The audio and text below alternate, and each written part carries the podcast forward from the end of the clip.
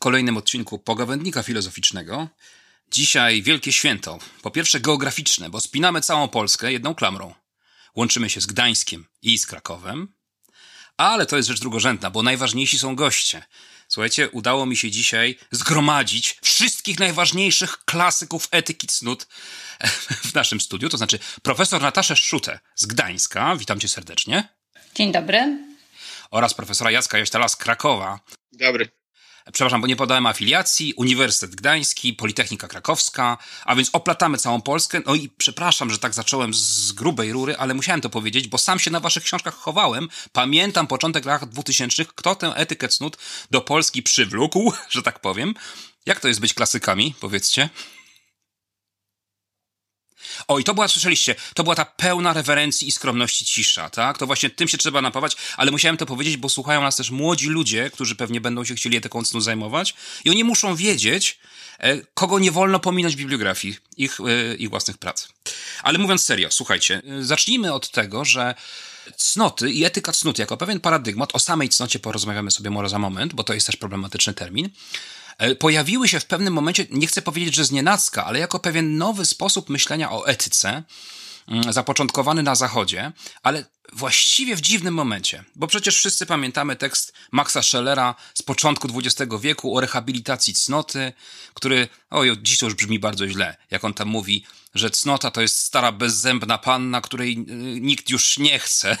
E, dobrze, metafora dziaderska, zostawmy ją, ale, ale sama, sam wyraz jej jest ciekawy. Mianowicie on ubolewa nad tym, że przez tyle stuleci organizowaliśmy naszą refleksję moralną wokół pojęcia cnoty. Coś się zepsuło w którymś momencie, pewnie da się ten moment uchwycić. No i ono wtedy nad tym jeszcze ubolewa. Ale w którymś momencie, czy w połowie XX wieku, czy nieco później, coś się zmieniło. Ja bym chciał zadać wam osobiste pytanie.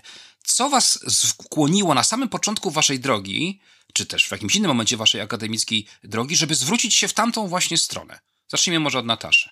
No to tak troszeczkę bym musiała y, biograficznych uwag zrobić. Pamiętam, że byłam na stypendium y, za granicą i miałam wykłady z profesorem y, Peterem Simpsonem, który był tłumaczem polityki Arystotelesa po egzaminie, tak w przyjaznej atmosferze, zapytałam go, co tam w trawie piszczy i czym w Stanach Zjednoczonych zajmują się etycy, bo to jeszcze był, no już wiadomo, nie PRL, ale daleko było do dzisiejszego stanu, kiedy można było sobie wszystko wygooglać, tak? I on mi wtedy zwrócił uwagę na Alizdara McIntyre'a i jego książkę After Virtue, która jeszcze w owym czasie nie była e, przetłumaczona na język polski. To był 94, trzeci rok. To ludzie tak żyją długo długo e, dla młodzieży. E, więc ja byłam chyba na trzecim czy czwartym roku wtedy studiów e, i szukałam tematu do pracy magisterskiej. I miałam tam jakiś temat, ale on mnie specjalnie nie podniecał, nie rozgrzewał. Rzeczywiście wypożyczyłam sobie wówczas tego McIntyre'a, skserowałam sobie go nawet, przywiozłam do Polski i zaczęłam czytać. I wciągnęło mnie to, muszę powiedzieć. Ten paradygmat y, mm, arystotelesowski y, przemówił do mnie. Ta argumentacja na rzecz słabości deontologii utilitaryzmu jakoś do mnie dotarła. Pamiętam, że napisałam wówczas pracę na temat teleologicznego uzasadniania moralności, y, mm, właśnie takiego arystotelesowskiego, które McIntyre przywrócił do żywych, y, można powiedzieć. No bo od tej książki, no wiadomo, że tutaj y, Elizabeth Anscombe odegrała swoją rolę, ale myślę, że dużą, znacznie większą rolę odegrał McIntyre, bo on jednak napisał całe e, opasłe tomisko, gdzie wyłożył, dlaczego albo Arystoteles, albo Nietzsche, tak? E, z naciskiem na Arystoteles. I stąd się wzięła moja przygoda z etyką cnót, która no, trwa do dzisiaj. Jacku, a jak to było z tobą, powiedz? Jak to się robi na południu Polski? Na południu Polski robi się to dłużej i w sposób znacznie bardziej skomplikowany. Ale być może jest to związane z tym, że e, te parę lat, które dzieli pracę magisterską mm, e, Nataszy od mojej, to mniej więcej 5 czy 6, to e, jak ktoś pamięta, mm, e, co to był rok 89 i 90, to jest epoka. Ja kończyłem studia na Uniwersytecie Jagiellońskim, w, studiowałem w drugiej połowie lat 80. i e, w Krakowie mm, etyka była jedna, to znaczy to była etyka fenomenologiczna, e, etyka wartości. E, po prostu nikomu nie przychodziło do głowy, że jest coś bardziej poważnego, albo bardziej nowszego, albo bardziej godnego uwagi, niż to, co na temat etyki napisał mm, Ingarten, w tle oczywiście mm, dwóch klasyków, to znaczy Scheller i Hartmann. E, ponieważ etyką chciałem się zajmować na poważnie, w związku z czym pracę magisterską pisałem o Szellerze.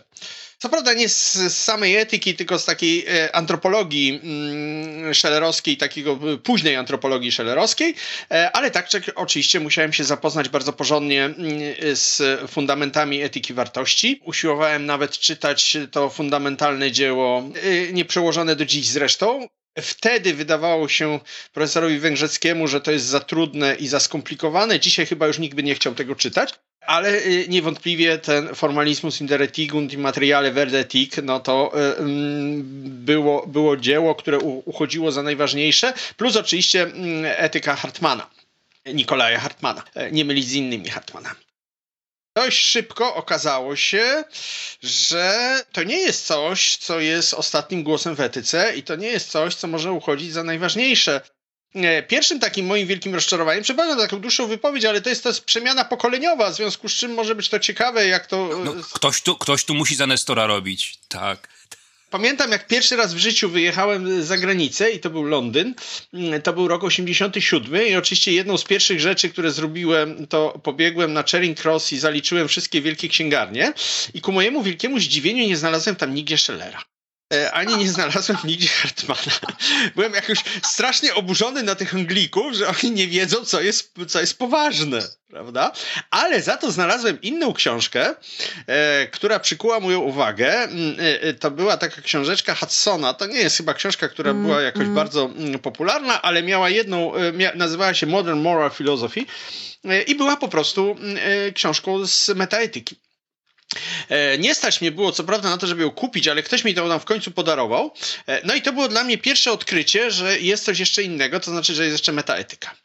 To nie jest tak, że w Polsce się tym nikt w tym czasie nie zajmował, to znaczy właściwie zajmowały się tym dwie osoby, e, Marek Fritzhand i jest taka książka z lat 70. i Torunianin, o ile się nie mylę, Stanisław... Stanisław Soldenhoff. Tak, przepraszam, Zoldenhoff. I, I to były właściwie dwie osoby, dwie książki, które można e, było wtedy przeczytać na temat e, metaetyki. No oczywiście nadrobiłem te wszystkie braki, o których, e, których nie zdawałem sobie sprawy, bo nikt w Krakowie mi nie powiedział, że to są ważne książki. No i tak się tym zachwyciłem, że postanowiłem napisać doktorat z metaetyki. W Polsce w tym czasie, w Krakowie, zaczął się tym zajmować e, jeszcze wtedy e, e, doktor, dzisiaj profesor Włodzimierz Galewicz. Wtedy obronił swoją habilitację z metaetyki. No i oczywiście powędrowałem do niego, żeby pod jego kierownictwem pisać książkę z metaetyki. E, no i tu okazało się po wielu latach, po paru latach porządnych studiów, e, kolejne rozczarowanie, bo okazało się, że metaetyka e, to nie jest nic takiego, co by jakoś wychodziło poza mm, logiczne zabawy, które można odnieść do realnej sytuacji człowieka w świecie. I wtedy był krok trzeci, trzeci etap tej opowieści, to znaczy wyszło, wyszło właśnie polskie tłumaczenie McIntyre'a, w przekładzie Adama Chmielewskiego. E, I Adam Chmielewski zaraz po wydaniu tej książki przyjechał z wieczorem autorskim, a ja zostałem zaproszony jako e, koprelegent do, e, do mm, jego wykładu. Nawiasem mówiąc, wykładu o świętym Tomaszu McIntyre'a.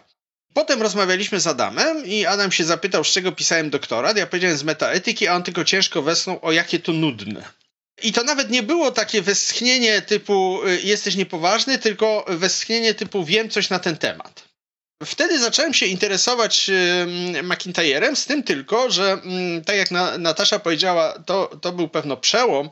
Y, tyle tylko, że w Polsce McIntyre był traktowany jako filozof polityczny. Y, on nie był traktowany jako etyk to raczej wiązano z komunitaryzmem i całą późniejszą dyskusją, która mm, poszła w kierunku filozofii społecznej i filozofii politycznej.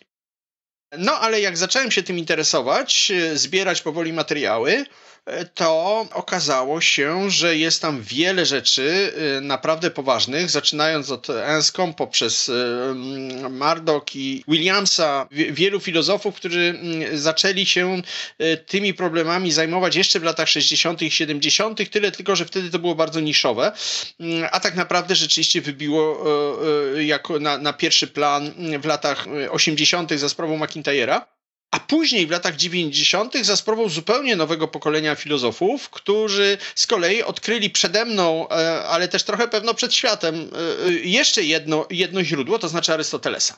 E, nie wiem jak wy, ale ja na studiach Arystotelesa uważałem za jakąś nieprawdopodobną ramotę, czegoś, co w ogóle nie warto studiować i co jest tylko jakimś jakimś reliktem historii, specjalistą dla ludzi, którzy nie wiedzą, czym jest filozofia i szukają tematu pod tytułem będziemy zajmować się niuansami Arystotelesa kiedy y, y, właśnie pod wpływem tych lektur y, Anas, Nussbaum, Williamsa zacząłem czytać Arystotelesa, zwłaszcza jego filozofię praktyczną, no to okazało się, że to są rzeczy absolutnie genialne.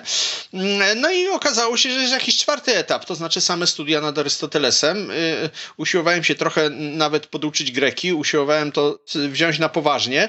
No oczywiście poziomu klasycysty nigdy nie osiągnąłem, ale, ale te studia nad Arystotelesem okazały się e, rzeczywiście chyba w pewnym sensie najbardziej formujące dla mm, całego tego, tej, tej, tej mojej przygody z etyką cnót. Ja jeszcze, jeśli mogę, adwocem, bo to jest bardzo takie ciekawe, e, co Jacek powiedział, że no, e, na Uniwersytecie Jagiellońskim panował e, Scheller i Hartmann i fenomenologia. Natomiast ja pochodzę z Katolickiego Uniwersytetu Lubelskiego i tam oczywiście był personalizm albo tomizm, tak? I jak u profesora Stycznia przyjechałam po tym stypendium i go poinformowałam, że ja tu będę pisać teraz o ETC Cnut McIntyre'a, no to nie spotkałam się z jakąś wielką aprobatą, bo dla e, personalisty e, Arystoteles to przecież egoista, prawda? I wieczna ta walka między tomistami i personalistami na kulu. Ja właściwie pisząc u niego chciałabym e, walczyć czy argumentować na rzecz przeciwnej strony. Z kolei tomiści no, potraktowali mnie też jak heretyka, bo przecież jakkolwiek ja tu się nie skarżę absolutnie, bo ja bardzo sympatyzuję z tym ośrodkiem, tylko po prostu chodzi mi też o to, jaki był odbiór y, y, tej współczesnej etyki cnót i y, McIntyre'a wówczas na kulu też. Więc tomiści potraktowali McIntyre'a nie jako kogoś, kto wyciągnął z szafy głębokiej świętego Tomasza i Arystotelesa. Tutaj Jacek mówił o tym, że ten święty Tomasz odżył, tak, dzięki McIntyre'owi oni potraktowali go jako heretyka, tak? który właściwie niczego nie rozumie z tego, mm, e, e, z tego świętego Tomasza i z Arystotelesa też, bo przecież odrzuca w punkcie wyjścia tak zwaną metafizyczną biologię, więc całą metafizykę, na której ufundowana jest e, i etyka Arystotelesa i, etyka świętego Tomasza. Także też tego zrozumienia dla współczesnej etyki cnót nie mogę powiedzieć, że znalazłam. Było to coś nowego, było to coś ciekawego. W Polsce rzeczywiście po jakimś czasie odkryłam Jacka. E, to chyba był recenzentem mojego jakiegoś artykułu, pamiętam, i nawiązaliśmy kontakt.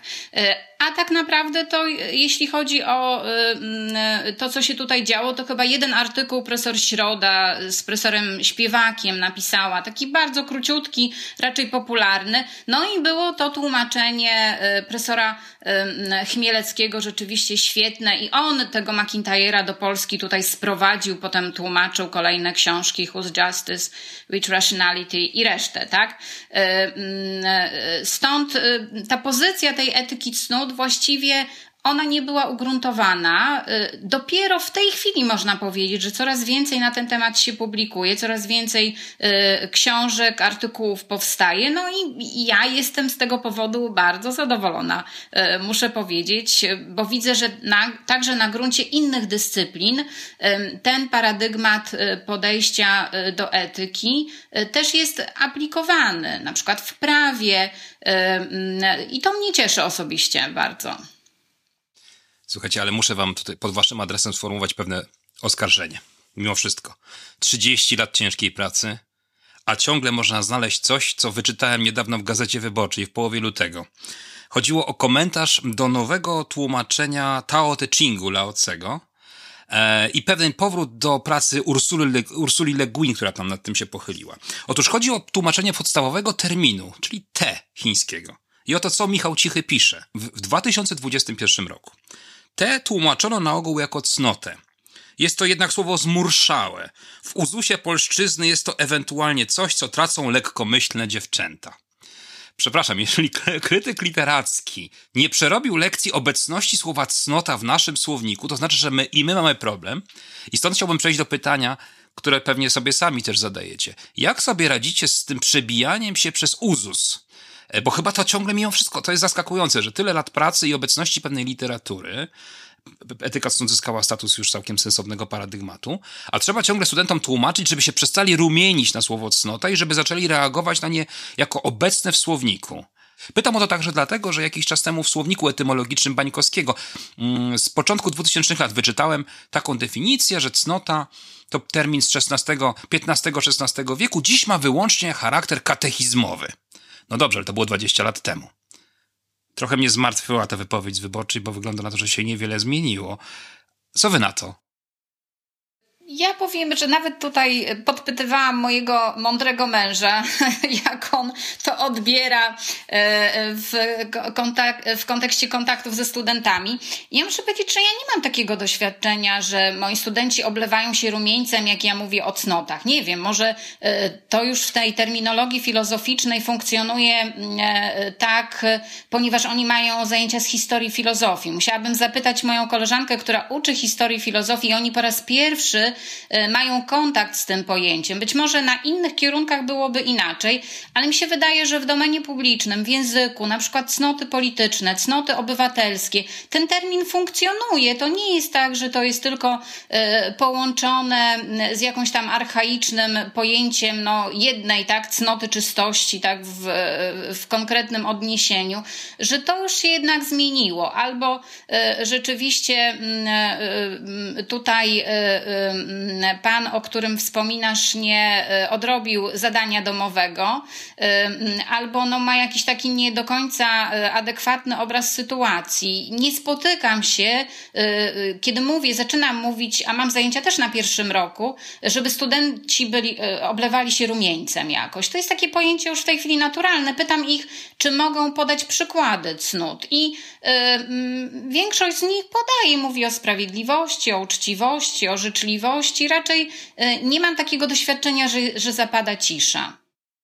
Mnie ta, e, ten cytat, który, e, który przytoczyłeś, zupełnie nie dziwi, ale z pewnych powodów ogólnych. To znaczy, dzisiaj wszyscy jesteśmy w dużej mierze dyletantami, nie wykraczającymi poza własne wąskie dyscypliny. Nie dziwi mnie to, że problem szczegółowy z zakresu etyki cnót przebił się do wiedzy mm, krytyka literackiego, bo mm, no, żyjemy w takich niszach, w takich enklawach. E, ja powiem więcej, ja do dziś e, większość recenzji, jakie dostaję, to dostaję z metaetyki, mimo że się tym już nie zajmuję 15 lat co najmniej. E, znaczy nie piszę, nie, nie, nie, na pewno nie jest to główny, główna dziedzina moich zainteresowań, więc można powiedzieć, że nawet w środowisku filozoficznym jest kłopot z umiejscowieniem pewnych trendów mm, i, i z orientowaniem się, mm, kto się czym zajmuje. Także to mnie specjalnie nie dziwi. Natomiast jeśli chodzi o sam odbiór mm, pojęcia cnota, to moje doświadczenia, mimo że nie mam zajęć e, z studentami z filozofii, e, są raczej takie, jak, jak Natasza powiedziała. Znaczy, nie widzę już jakiegoś takiego sprzeciwu, jakichś takich skojarzeń e, obyczajowych. Być może dlatego, że problem obyczajowości już jest też inaczej rozumiany w tym zakresie i po prostu e, nasi studenci w domu nie słyszą, e, zwłaszcza e, dziewczyny, e, co jest w życiu najważniejsze, prawda? Jak być może było to 30, 40, 50, 60 lat temu, prawda? W związku z czym nie ma tego obciążenia takiego kulturowego już bardzo silnego. Natomiast ja na wszelki wypadek, e, e, jak tylko mogę, jak tylko mogę odejść od takich prostych skojarzeń, to jednak używam słowa dzielność ponieważ e, ono e, jest neutralne, nie, nie wywołuje już żadnych skojarzeń, mm, a dzielność etyczna brzmi jeszcze na dodatek dość patetycznie i wzniośle i można się mm, odwoływać do takiego etosu tragicznego, trochę, trochę takiego właśnie męstwa, męstwa bycia. Uważaj, uważaj, uważaj, uważaj, ostrożnie. Virtus, wir, mąż. Zaraz będziemy mówili o cnotach typowo męskich i będziemy na inne pole dojść zaognionej dyskusji. Ale na szczęście studenci aż tak szerokich, szerokiej wiedzy nie mają, żeby mieć takie tak rozbudowane skojarzenia. Mm, dzielność e, w wielu e, e, kontekstach brzmi lepiej niż cnota i można się tym spokojnie posługiwać, a tak nawiasem mówiąc jest po prostu dokładnym przetłumaczeniem arete, więc i też jeśli już, to wolę mówić zamiast o etyce cnót, o etyce aretologicznej mniej więcej tak samo jak się mówi o etyce deontologicznej. Studenci też nie wiedzą do końca, co znaczy deontologizm, ale etyka deontologiczna, czy etyka utylitarystyczna, czy etyka e, aretologiczna mm, e, to są terminy, które, mm, e, które można używać w miarę neutralnie i które dość dobrze się sprawdzają w takiej dydaktyce. Przynajmniej takie są moje doświadczenia. Tutaj tych synonimów jest więcej, tak? Można mówić też o sprawnościach, można mówić o cechach charakteru, etyka charakteru, tak? Która e, kieruje uwagę na właśnie ten podmiotowy aspekt tej etyki. Także można to obejść, jak się e, ktoś boi tego terminu, no ale jednak no, klasyczne tłumaczenie to jest ta cnota, tak? I myślę, że nie trzeba się tego bać, bo ona już weszła do takiego obiegu nawet e, medialnego, bym powiedziała. No to troszeczkę mnie uspokoiliście, dziękuję bardzo, będę dzielniej stosował słowo cnota. ale wróćmy w takim razie do, już nie nawet do waszych osobistych inspiracji, ale do tego zwrotu, który chyba jednak się zgodzicie nastąpił. Co było pociągającego w opowieści o charakterze, o sprawności, o dzielności, że mm, tak wielu etyków, zainspirowanych głównie przez McIntyre, ale też wielu innych, czy też przez Anscombe, jak się wskazuje w połowie lat 50., tak, że, że uznano, że to jest jakiś może nawet paradygmat gotów zastąpić tę spierającą się ze sobą tradycję deontologiczną, czy utylitarystyczną, czy, czy jakieś inne. Co było takim nowym paliwem, które rozpaliło myślenie aż tylu, tylu myślicieli, myślicielek? Ja myślę, że tutaj wiele można takich punktów e, wskazać. No, mnie e, bardzo odpowiada ten partykularyzm, który niektórzy e, krytykują. To, że to jest odpowiadanie na racje moralne, że to nie jest takie uniwersalistyczne podejście, tak? Nie zawsze maksymalizację szczęścia największej liczby ludzi prowadzą do szczęścia wszystkich, tak? Bo zawsze jest pytanie o tę mniejszość. Nie zawsze przestrzeganie rygorów deontycznych jest najlepsze najlepszym wyjściem, bo mamy ten kazus nazi at the door i e, tutaj ewidentnie widać, że trzymając się zakazu e, kłamania, no można doprowadzić do wielkiego nieszczęścia.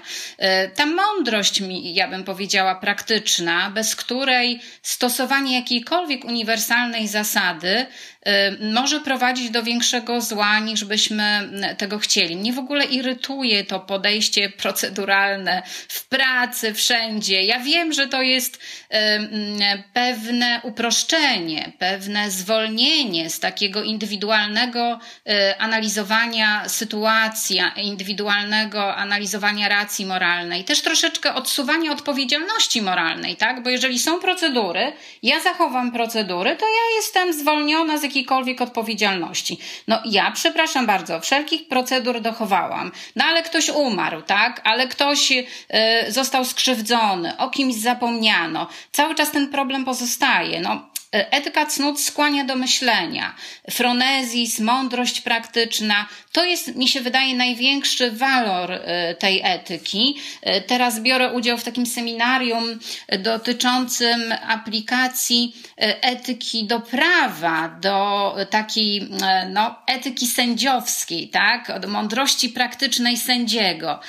No rzeczywiście taki argument, że jeśli mamy mm, ramy prawne ustalone dobrze, żyjemy w państwie prawa, to można trzymać się tutaj twardo przepisów, przepisów prawa. Ale jeżeli żyjemy w państwie, w którym no, mamy do czynienia mm, z jakąś niesprawiedliwością społeczną, która w świetle prawa się dokonuje, no to tutaj trzeba właśnie tej mądrości praktycznej, która wyważy różne, y, różne racje. Jestem przeciwnikiem tego, żeby zwalniać się właśnie z takiego myślenia i takiego indywidualnego y, rozstrzygania tych racji. Chociaż zdaję sobie sprawę z tego, że to też ma swoje słabe strony, tak? bo etyka cnót kiepsko aplikuje się na przykład w bioetyce, gdzie chcemy rozwiązań ogólnych, praktycznych, czy dopuszczać eutanazję, czy nie, czy dopuszczać aborcję, czy nie. Y, nie może prawnik partykularnie podchodzić do y, każdego takiego kazusu. No tutaj muszą być jakieś rozstrzygnięcia ogólne, ale mnie właśnie to się w etyce cnót najbardziej podoba. To, co jest jej wielką, wielkim walorem, jednocześnie też mogłabym powiedzieć słabością.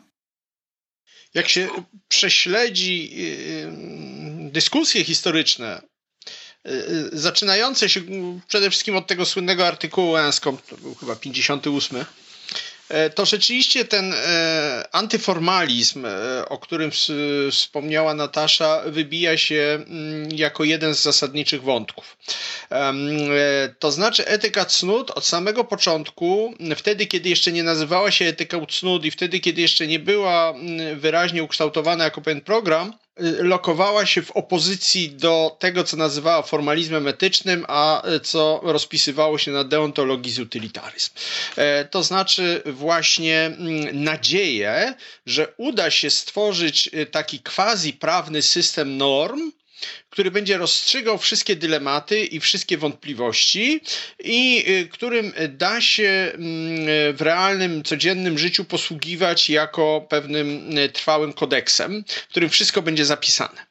McIntyre też bardzo mocno w to uderza, zwracając uwagę na notoryczną niekonkluzywność takiego podejścia, prawda? Ten, ten, ten początek książki McIntyre'a to jest taka wielka krytyka właśnie współczesnego dyskursu etycznego pod kątem e, całkowitej niekonkluzywności i mm, niemożliwości ustalenia takiego kodeksu.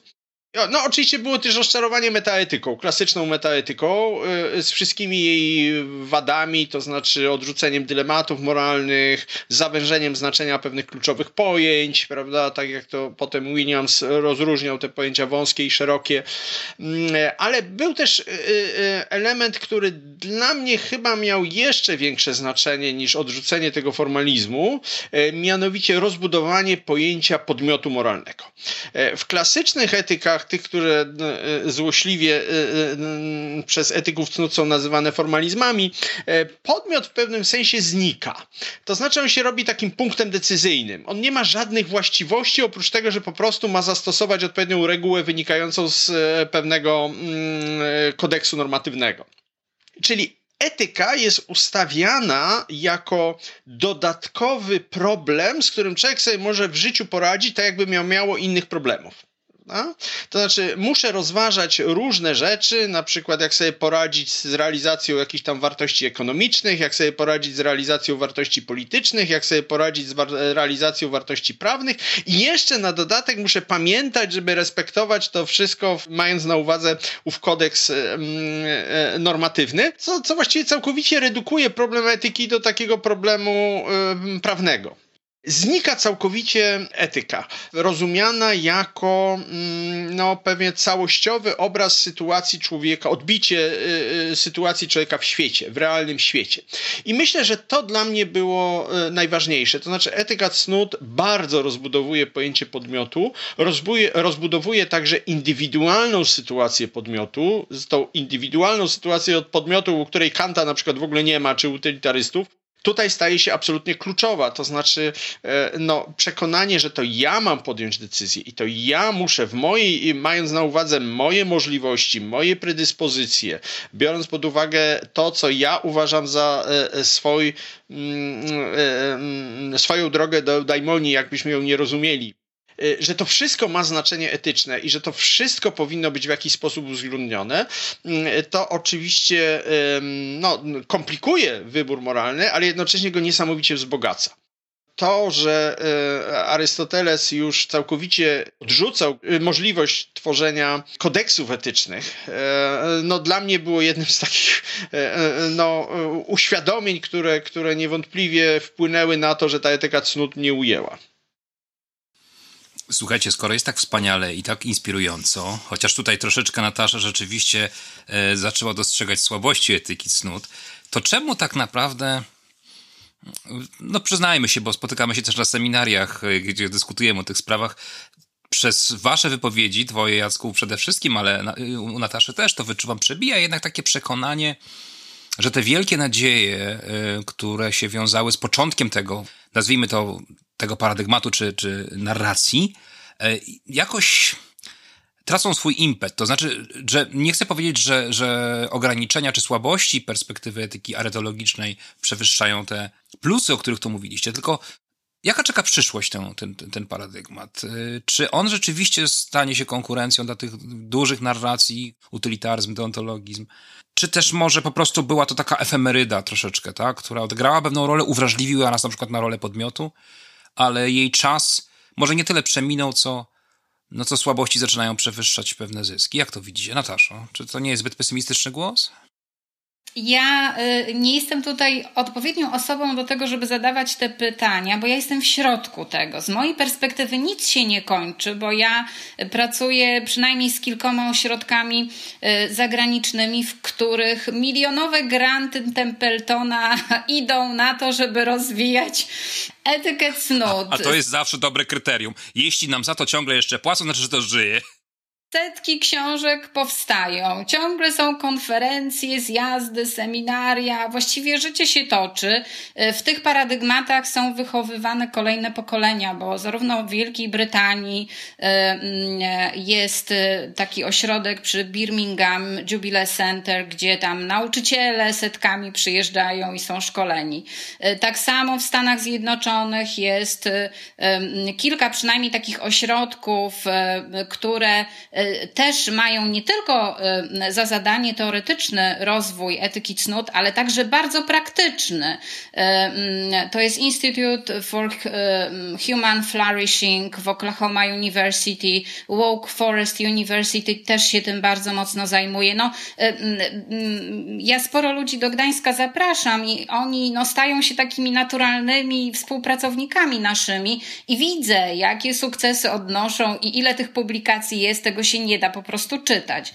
E, z drugiej strony też widzę, że aplikacja te, tej etyki e, do różnych dziedzin, do różnych obszarów e, też jest zmasowana w tej chwili. Edukacja moralna to jest taki naturalny obszar, w którym etyka cnót jest aplikowana, ale też właśnie tak jak mówię tutaj etyka prawa, co też jest bardzo ciekawe, że prawnicy się tym zaczynają interesować, bo zawód prawniczy jest specyficzny. Nie można być świetnym specjalistą specjalistą, ekspertem, prawnikiem, sędzią, jednocześnie być kimś, kto e, jest e, moralnie, powiedzmy, złym człowiekiem. Tak? Ta moralność jest tutaj tak splecona e, poprzez wartości, takie jaką jest sprawiedliwość chociażby, czy uczciwość, te nasze wymogi, które nakładamy na dobrego sędziego, że tego się nie da po prostu oddzielić jednego od drugiego. Widzę też, że do różnych kodeksów etycznych przenikają te kategorie aretologiczne. Rzadko w którym kodeksie y, dominuje, czy jest wyłącznie y, obecny język deontologiczny. Tam ten język aretologiczny, zarówno w kodeksach y, nauczycieli, czy właśnie prawników, czy lekarskich, też się te pojęcia aretologiczne pojawiają, ponieważ no, wydaje mi się, że nie da się zupełnie w takim y, oddzieleniu, separacji od podmiotu, od kondycji moralnej podmiotu uprawiać etyki. Nie da się y, właśnie sformułować to, co Jacek mówił, procedury, y, którą będzie można stosować niezależnie od tego, jakim jest się człowiekiem, jaką się posiada moralną kondycję. Także ja tutaj nie widzę mm, tego, żeby ten paradygmat się kończył. Z mojej perspektywy ten paradygmat się rozwija, ale może dlatego, że ja staram się no, być zaangażowana jako cnót. To znaczy, mój, mój doktorat był pisany z perspektywy neutralnej, gdzie ja starałam się nie zajmować pozycji, tylko pokazywać za i przeciw deontologii utylitaryzmu i jej, tej perspektywy właśnie etyki cnót, jak to wygląda, czy można inkorporować etykę cnót do tych obu teorii, czy nie. Natomiast już książkę habilitacyjną, czy istnieje moralnych, coś, co zwiemy moralnym charakterem i cnotą, już pisałam jako osoba zaangażowana, to znaczy taka, która wyraźnie stoi na pozycji etyka cnót i broni etyki cnót, co nie znaczy, że ja mam oczy zamknięte na te problemy, które stoją przed etyką cnót, to znaczy na, na słabości etyki cnót. Widzę, że w pewnych rejonach ona się nie sprawdza. To też zależy, czego my oczekujemy od etyki w ogóle, jako dyscypliny, czy my oczekujemy od tego, że etyka rozwiąże wszelkie e, dylematy i problemy etyczne. Myślę, że to jest takie naiwne, prawda? E, etyka nie uzdrowi tkanki społecznej, bo przede wszystkim trzeba jeszcze mieć motywację do tego, żeby stosować te normy, te zasady, o których e, piszą etycy. Mm, mm, tego nie zdołamy zrobić, ale wydaje mi się, że położenie, znaczy teza, że etyka cnót się kończy, jest jeszcze zbyt pospieszna. Paradygmaty się wyczerpują. Ja nie wiem, czy to jest tak, że gdyby porównać, jak wielki wpływ na dyskurs etyczny ma utylitaryzm, deontologia, a jaki ma ją etycy cnót, to rzeczywiście ta etyka cnót byłaby w odwrocie. Mi się wydaje, że tych publikacji z tej perspektywy i y, udział y, etyków cnót w debacie, w dyskursie etycznym jest bardzo bogaty. Ja w każdym razie nie jestem w stanie tego ogarnąć. Y, absolutnie. Żadna pojedyncza osoba nie jest w stanie tego ogarnąć i za tym nadążyć. Jacku, to pewnie czekałeś na ten głos, więc proszę, tak. Wiem, co chcesz powiedzieć. Bo teraz e, czas na nagły e, zwrot akcji i demaskację. Tak, no ja odszedłem od etyki cnót, ponieważ widzę w niej więcej problemów niż, niż pożytków w tej chwili i raczej mm, staję się e, krytykiem etyki cnót, przynajmniej w takim wydaniu, w jakim ona w tej chwili funkcjonuje. Dlaczego? Powodów jest dość sporo. Wejdźmy od rzeczy najważniejszej. E, to znaczy, etyka cnót odwraca całkowicie problematykę etyczną, to znaczy na pierwszym miejscu stawia ocenę osoby, a nie ocenę działania. Co ją no, diametralnie różni od deontologii czy utilitaryzmu. Prawda? Umila na przykład ocena osoby jest w ogóle nie jest oceną e, moralną. To znaczy ona, ona się odbywa w jakiejś innej strefie. Prawda? To jest zupełnie inny typ. Natomiast y, etyka cnót mówi, dobre jest to, co zrobiłby człowiek moralnie właściwie ukształtowany. E, no i tu oczywiście zaczynają się spore problemy. Dlaczego? Dlatego, że co prawda przenosi to odpowiedzialność na osobę, ale jednocześnie poprzez to, że kształtowanie cnót w dużej mierze jest efektem wychowania i y, socjalizacji społecznej, tego co Grecy nazywali paideą, a, a, a to co na przykład odgrywa absolutnie kluczową rolę u McIntyre'a, to mm, mamy obawy, mm, że przechodzimy do pewnego systemu, który zaczyna być kulturowo e, e, relatywny, w którym kształtuje się pewne wzorce osobowe i nieprzestrzeganie tych wzorców może skutkować wykluczeniem społecznym. Bo jednak cnoty, przynajmniej w takim ujęciu no, y, dość dominującym, y, y, rozumiane są jednak jako efekt pewnej, mm, pewnego kształtowania procesu wspólnotowego. I takie wykluczenie osób jest oczywiście bardzo niebezpieczne, bo bardzo łatwo wyjść e, z założenia, że ten i ten człowiek nie ma nic do powiedzenia, ponieważ jest moralnie zły, ponieważ jest moralnie niewłaściwie ukształtowany.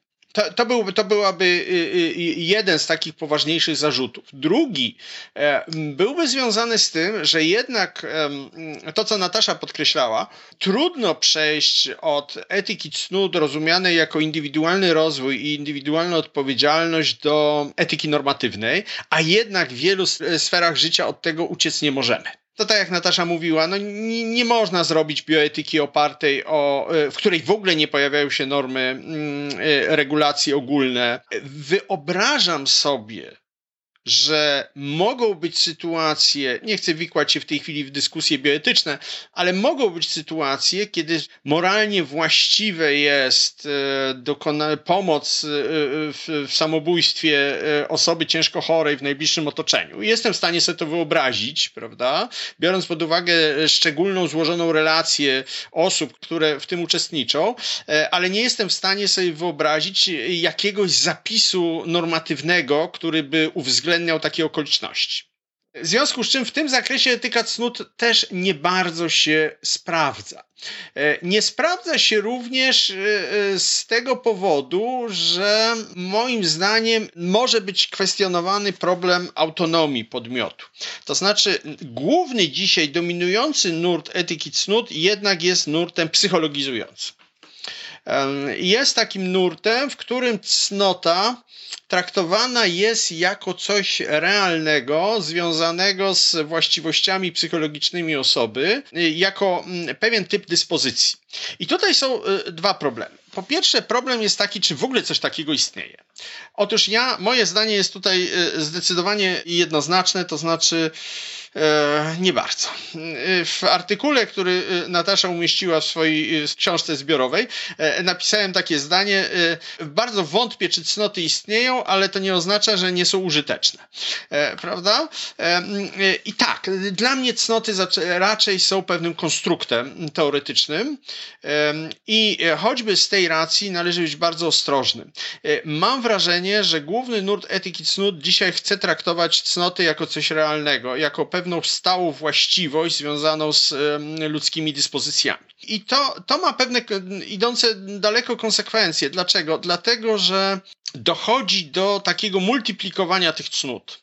E, to znaczy, wszystko już zaczyna być cnotą. To, że ja pamiętam o wyrzuceniu śmieci, zaczyna być cnotą, a już nie daj Panie Boże, jakbym zapomniał o segregowaniu śmieci, o, to bym się dopiero okazał człowiekiem niecnotliwym, prawda? To, że e, nie wiem, mam cnotę dobrego parkowania samochodem, e, cnotę segregowania śmieci, cnotę mm, kłaniania się ludziom na ulicy, cnotę mm, pamiętania o tym, że się nie śmieci w lesie, cnotę wyłączania wody, kiedy myję zęby, żeby jej nie marnować i tak dalej, i tak dalej. To nie jest y, ironia z mojej strony. Ja gdzieś znalazłem taki artykuł z e, etyki środowiskowej, e, w której e, autor całkiem na poważnie wylicza bodajże 140, jeśli dobrze pamiętam, cnót środowiskowych. I to jest właśnie efekt tego, o czym e, e, Natasza powiedziała, to znaczy, e, no jak to zazwyczaj bywa przy rozwoju takich dyscyplin i w końcowej fazie pewnego paradygmatu, to znaczy ludzie łapią pewien temat i zaczynają go rozdrabniać maksymalnie, zapominając w ogóle skąd wyszli i, i, i co było z tym źródłem. Jeśli już cnoty, mo, możemy mówić o cnotach moim zdaniem, to może to, to jest ich kilka, odnoszą się przede wszystkim do emocji, nie ma sensu też mówić o jakichś cnotach woli, czy cnotach poznawczych. Jeśli tak, to, one, to, to jest już zupełnie co innego. Mm, nie, nie, nie można tych pojęć mieszać. One, tak, one są związane z, są pewnymi konstruktami społecznymi, czy sposób mówienia o cnotach jest pewnym konstruktem społecznym, odnoszącym się do właściwego sposobu przeżywania emocji z punktu widzenia budowania relacji społecznych i z punktu widzenia budowania no, czegoś, co mm, nie wchodząc w szczegóły, można nazwać spokojem wewnętrznym wewnętrznym, prawda? czy dojrzałością wewnętrzną. I tyle. I to jest moim zdaniem wszystko, co się da powiedzieć na temat etyki cnót. E, wszystko inne to jest, e, to jest trochę E, efekt poszukiwania e, tematów i, i aplikowania. Nie, nie, nie chcę e, powiedzieć, że to w ogóle nie ma sensu, bo to, co Natasza mówiła o, o prawie na przykład, no to, to tak, tylko że to właśnie też o to chodzi, żeby ten sędzia był właściwie ukształtowany w tym swoim najbardziej oczywistych relacjach emocjonalnych, związanych z bardzo złożoną sytuacją, w której się znajduje jako, jako ten, który ma rozstrzygać o winie lub niewinie. Reasumując, najważniejsze y, moje zarzuty są takie: przesadzono. Przesadzono z cnotami. My znamy to doskonale. Y, mówiłem na początku o fenomenologii. No, y, proszę Państwa, dobrze to wiecie. Mm, do lat dwutysięcznych w dyscyplinach mocno pobocznych najważniejszym odniesieniem była teoria wartości Ingardena. Jeszcze ho, ho, ho, kiedy, prawda? Filozofii już nie, ale jeszcze na przykład, no już nie chcę wymieniać dyscyplin, bo ktoś się może obrazić, ale wiemy, co mamy na myśli. E, jak się jechało na konferencje na przykład, e, no dobrze, niech, niech będzie pedagogiczne, to, to jeszcze 10 lat temu najważniejsze te wystąpienia były o, o, o, o, systemach, e, o teorii wartości, prawda? No tak to stępuje, no mamy, mamy mm, takie są rozwoje, ta, takie są, taka jest dynamika rozwoju takich paradygmatów, prawda? Najpierw jest kilku zapaleńców, którzy, y, którzy są absolutnymi outsiderami i wszyscy ich uważają, że, że y, y, nie wiadomo po co ludziom zawracają głowę, jak na przykład Ascomp, czy, czy Gitch, czy, czy, czy Mardok, czy paru innych. E, potem się robi jakaś masa krytyczna, pojawi się ktoś, kto nadaje temu pewną formę. E, e, w naszym w przypadku naszego tematu to był już wspomniany wielokrotnie McIntyre i kilku jeszcze innych autorów. Potem staje się to bardzo popularne i zaczyna być bardzo szczegółowo rozpropagowywane, a w pewnym momencie no, staje się taką lawiną, prawda? Taką lawiną, która już zabiera wszystko i nie bardzo wiadomo właściwie, czy to ma sens, czy to nie ma sensu. Także dlatego, że ci, którzy się tym zajmują, w dużej mierze już nie pamiętają o tych źródłach. Troszeczkę mi tu zrujnowałeś audycję, ale nie mogę się powstrzymać od przypomnienia słów Fryderyka Niczego, która ten cytat niestety uderzy w was pośrednio też we mnie. E, to jakoś tak chyba szło, nie? To, to streści historię, o której wspomniałeś, Jacku. E, trzech myślicieli stanie za pająka. Pierwszy wytwarza z siebie sok. Drugi z tego soku przędzie nić i plecie sieć. Tworzy system. A trzeci, czyli trzecie pokolenie badaczy, czatuje w tej sieci na ofiary, stara się żyć z filozofii, stara się żyć z etyki stąd. Nie, to nie jest dobry Ja muszę oddać głos Nataszy na koniec, bo wiecie, mamy taki zwyczaj, że nasze audycje kończą się taką podniosłą muzyczką, jakieś takie bonmoty ładne na koniec, pokrzepiające muszą paść i to nie mogą być słowa Jacka. Więc Nataszo, proszę, powiedz coś bardziej pokrzepiającego. Przepraszam cię bardzo, słuchaj, ja jestem profesjonalista, ja mogę coś powiedzieć wniosłego. tak szypiającego. To w górę serca ma być, tak? Ja powiem prostą sprawę, że etyka to nie jest metafizyka ani ontologia. No, że etyka nie może zagubić. Czekaj, czekaj, to jeszcze y, odwrócimy to. Pamiętaj, Jacku, że etyka to nie metaetyka. Tak, twoimi własnymi słowami. Tak, a to prawda. Etyka to nie metaetyka. Ja też miałam y, y, takie doświadczenia z metaetyką, w którą się bardzo mocno wkręciłam, a w którymś momencie miałam takie poczucie, że im bardziej idę w głąb, tym grzęznę tak jak na bagnach i właśnie właściwie niczego już nie jestem w stanie powiedzieć, bo już sama nie wiem, czy te fakty moralne istnieją i czy nie. I jak człowiek zada sobie to pytanie, to na dobrą sprawę nigdy właściwie do etyki nie wróci, tak? No, każdy etyk musi mieć jakąś wiedzę metaetyczną, żeby wiedzieć, co y, zakłada, jakie są założenia metaetyczne tego, co twierdzi, ale z drugiej strony trudno jest wyjść z metaetyki, żeby dojść do jakichś odpowiedzi na prawdziwe y, etyczne problemy. Ja y, uważam, że etyki nie da się uprawiać tak jak metafizyki, ontologii, e, nawet już epistemologia ma jakieś konsekwencje e, praktyczne. Etyka jest przede wszystkim praktyczną subdyscypliną filozoficzną. No bez sensu jest uprawianie etyki, jeżeli ona nie prowadzi do żadnych praktycznych wniosków. No o co chodzi etyką? O to, żeby sformułować jakąś teorię, e, nikomu do niczego niepotrzebną i żeby się etycy mieli czym zajmować zajmować i z czego żyć, czy ostatecznie chodzi o to, żeby ludzie stawali się lepsi, tak? Stąd ten motywacyjny element taki y, skłaniania, y, popychania, przyciągania do moralnie dobrego działania jest tutaj kluczowy i bardzo ważny, więc jeżeli y, uda się etykom cnót, choćby poprzez to, że mówi się nie, nie rób tego, nie rób tamtego, nie wolno ci kłamać, nie powinieneś robić tysiąca różnych rzeczy i takiej nakazy, zakazy właściwie prowokują y, sprzeciw albo pytanie, a właściwie dlaczego? Jestem wolnym człowiekiem, czemu mi tego nie wolno, tak? Etyk cnót mówi inaczej. Szlachetny człowiek pewnych rzeczy nie robi. Szlachetny człowiek czy życzliwy człowiek nie zachowuje się w taki sposób. Życzliwy człowiek pomaga, życzliwy człowiek nie przychodzi obojętnie. I tutaj nawiążę też do tej relatywizacji, o której mówił yy, Jacek. No, możemy sobie relatywizować, ale jednak, jeśli widzimy, że ktoś yy, pozostawił obojętnie, przechodząc obok człowieka leżącego, nieprzytomnego na ulicy, który zamarzł, to nie ma relatywizacji. To jest jasna wyraźna ocena, że takich rzeczy robić nie wolno. Nawet prawo nam tego zakazuje, że jeżeli miniemy jadąc samochodem kogoś, kto uległ wypadkowi, to można zapłacić za to surową karę. Chodzi o to, żeby uwrażliwiać ludzi na, na zło i skłaniać ich do tego, żeby z tym złem próbowali sobie jakoś poradzić. I tutaj e, jest pewien zakres relatywizacji tych wzorów moralnych, ale są rzeczy, co do których my się chyba nie spieramy i co do których my e, tutaj e, nie dyskutujemy jako etycy. Tak samo utylitaryści, jak i deontolodzy.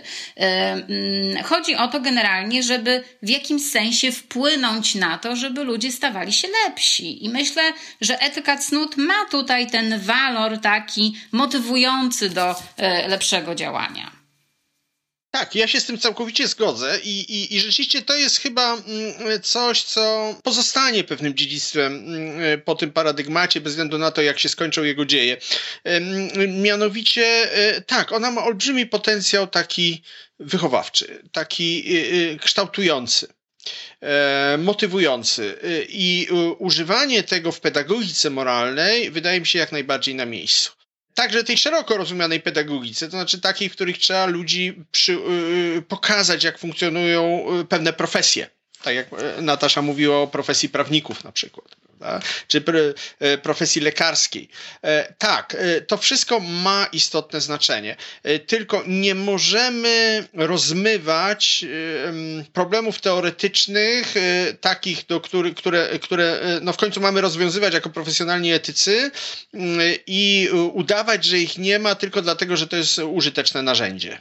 E, e, to jest bardzo użyteczne narzędzie, ale musimy pamiętać, że, mm, ma, że, że bywa także niebezpieczne, zwłaszcza jeśli się e, przywiązuje do niego zbyt wielką wagę mm, teoretyczną i uważa się go za jedyne słuszne mm, rozwiązanie. Pedagogika moralna to jest bardzo złożona rzecz i trzeba tam grać na wielu różnych instrumentach jednocześnie.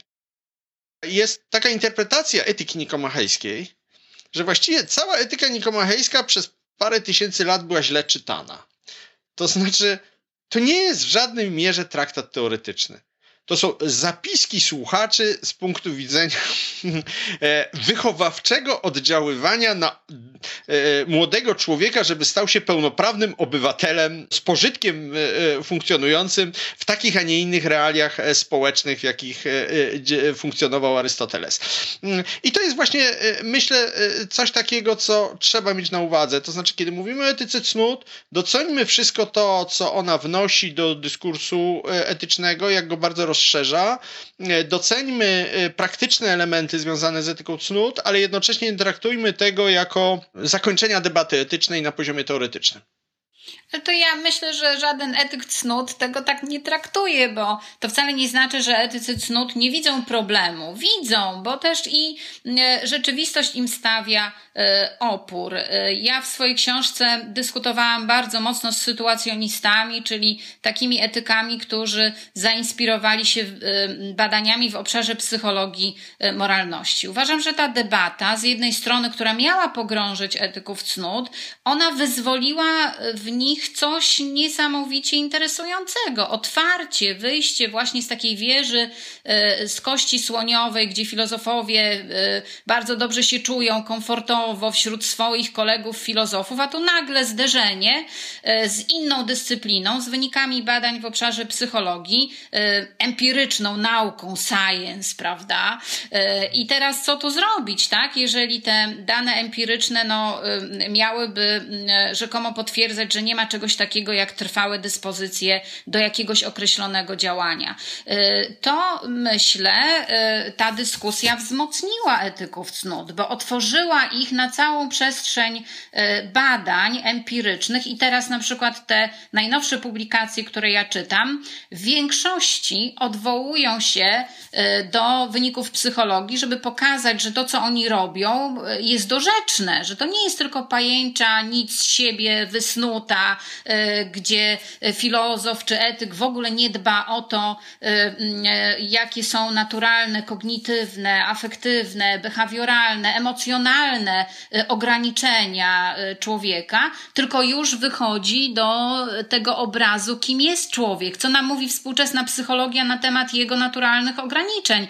Dla mnie to było tak orzeźwiające, bo otworzyło mi oczy na to, że ja jako filozof muszę być na bieżąco z wynikami y, nauk empirycznych, które dotyczą człowieka i jego kondycji. To jest y, bardzo ciekawe i uważam, że z tej dyskusji etyka cnót wyszła obronną ręką, choćby y, w tym aspekcie takim zautomatyzowanym. Jacek się tutaj śmiał z tego wyrzucania śmieci, czy z tego mówienia dzień dobry. No to jest troszeczkę ten zautomatyzowany aspekt naszego działania. No ale na przykład te wszystkie teorie dwuprocesualne, teorie umysłu właśnie zwracają uwagę na to, że my w dużej mierze działamy na automacie, bo nasze zasoby kognitywne e, i takie wolitywne są na tyle ograniczone, że gdybyśmy się nad wszystkim zastanawiali, to byśmy zwariowali, tak? Także psycholodzy dzisiaj mówią, e, wypracowujcie w sobie pozytywne nawyki, takie, które wam ułatwią życie, e, gdzie będziecie mogli proste sprawy scedować na pewne automatyzmy, a zachowacie zasoby na to, żeby zastanawiać się nad ważnymi sprawami. Etyka cnót to obejmuje, bo cnota, habitus ma właśnie ten wymiar y, y, taki y, oprócz tego, że skłania poprzez właśnie mądrość praktyczną, która jest z, każdym, z każdą cnotą powiązana, do myślenia, do ważenia racji, ale w sytuacjach prostych, w sytuacjach zwyczajnych, które się powtarzają, można zdać się na te, ale uwaga, dobre automatyzmy. I te dobre automatyzmy w życiu codziennym naprawdę są zbawienne. To, że ja przecież nie zastanawiam się, czy myć zęby, czy ścielić łóżko, tylko robię to automatycznie. Mogę ten zespół nawyków rozszerzyć także na to, że się uśmiecham do sąsiada, że wyrzucam śmieci, że segreguję wcześniej te śmieci, y, że nie używam za dużo plastiku. No to jest dobry nawyk, tak? Ja bym tego nie nazwała cnotą, bo cnota to jest trochę więcej, ale y, no, ten szacunek do środowiska, dbałość o środowisko, y, wrażliwość na potrzeby drugiego człowieka, można powiedzieć, czyli w końcu życzliwość też można powiedzieć. Ona się w taki sposób też przejawia, że nie myślę tylko o sobie, ale myślę też o innych, którzy będą ponosili konsekwencje mojego egoistycznego działania. Słuchajcie, pewnie moglibyśmy się jeszcze dosyć długo spierać o to, jak to z tą etyką cnót jest, ale mamy pewien komfort. Ja mam ten komfort, że spotykam się dzisiaj z klasykami, więc mogę się z nimi spokojnie umówić na kolejne nagranie za 20 lat i wtedy rozstrzygniemy, jak się te sprawy mają i czy przypadkiem y, nasze sądy, czy moje tu pytania nie były zbyt pochopne. Bardzo serdecznie Wam dziękuję za dzisiejsze spotkanie. Ja też dziękuję bardzo. Wam dziękuję za rozmowę. Bardzo serdecznie dziękuję. Obawiam się tylko, że za 20 lat możemy nie pamiętać o czym żeśmy dzisiaj rozmawiali, ale na szczęście będzie nagranie.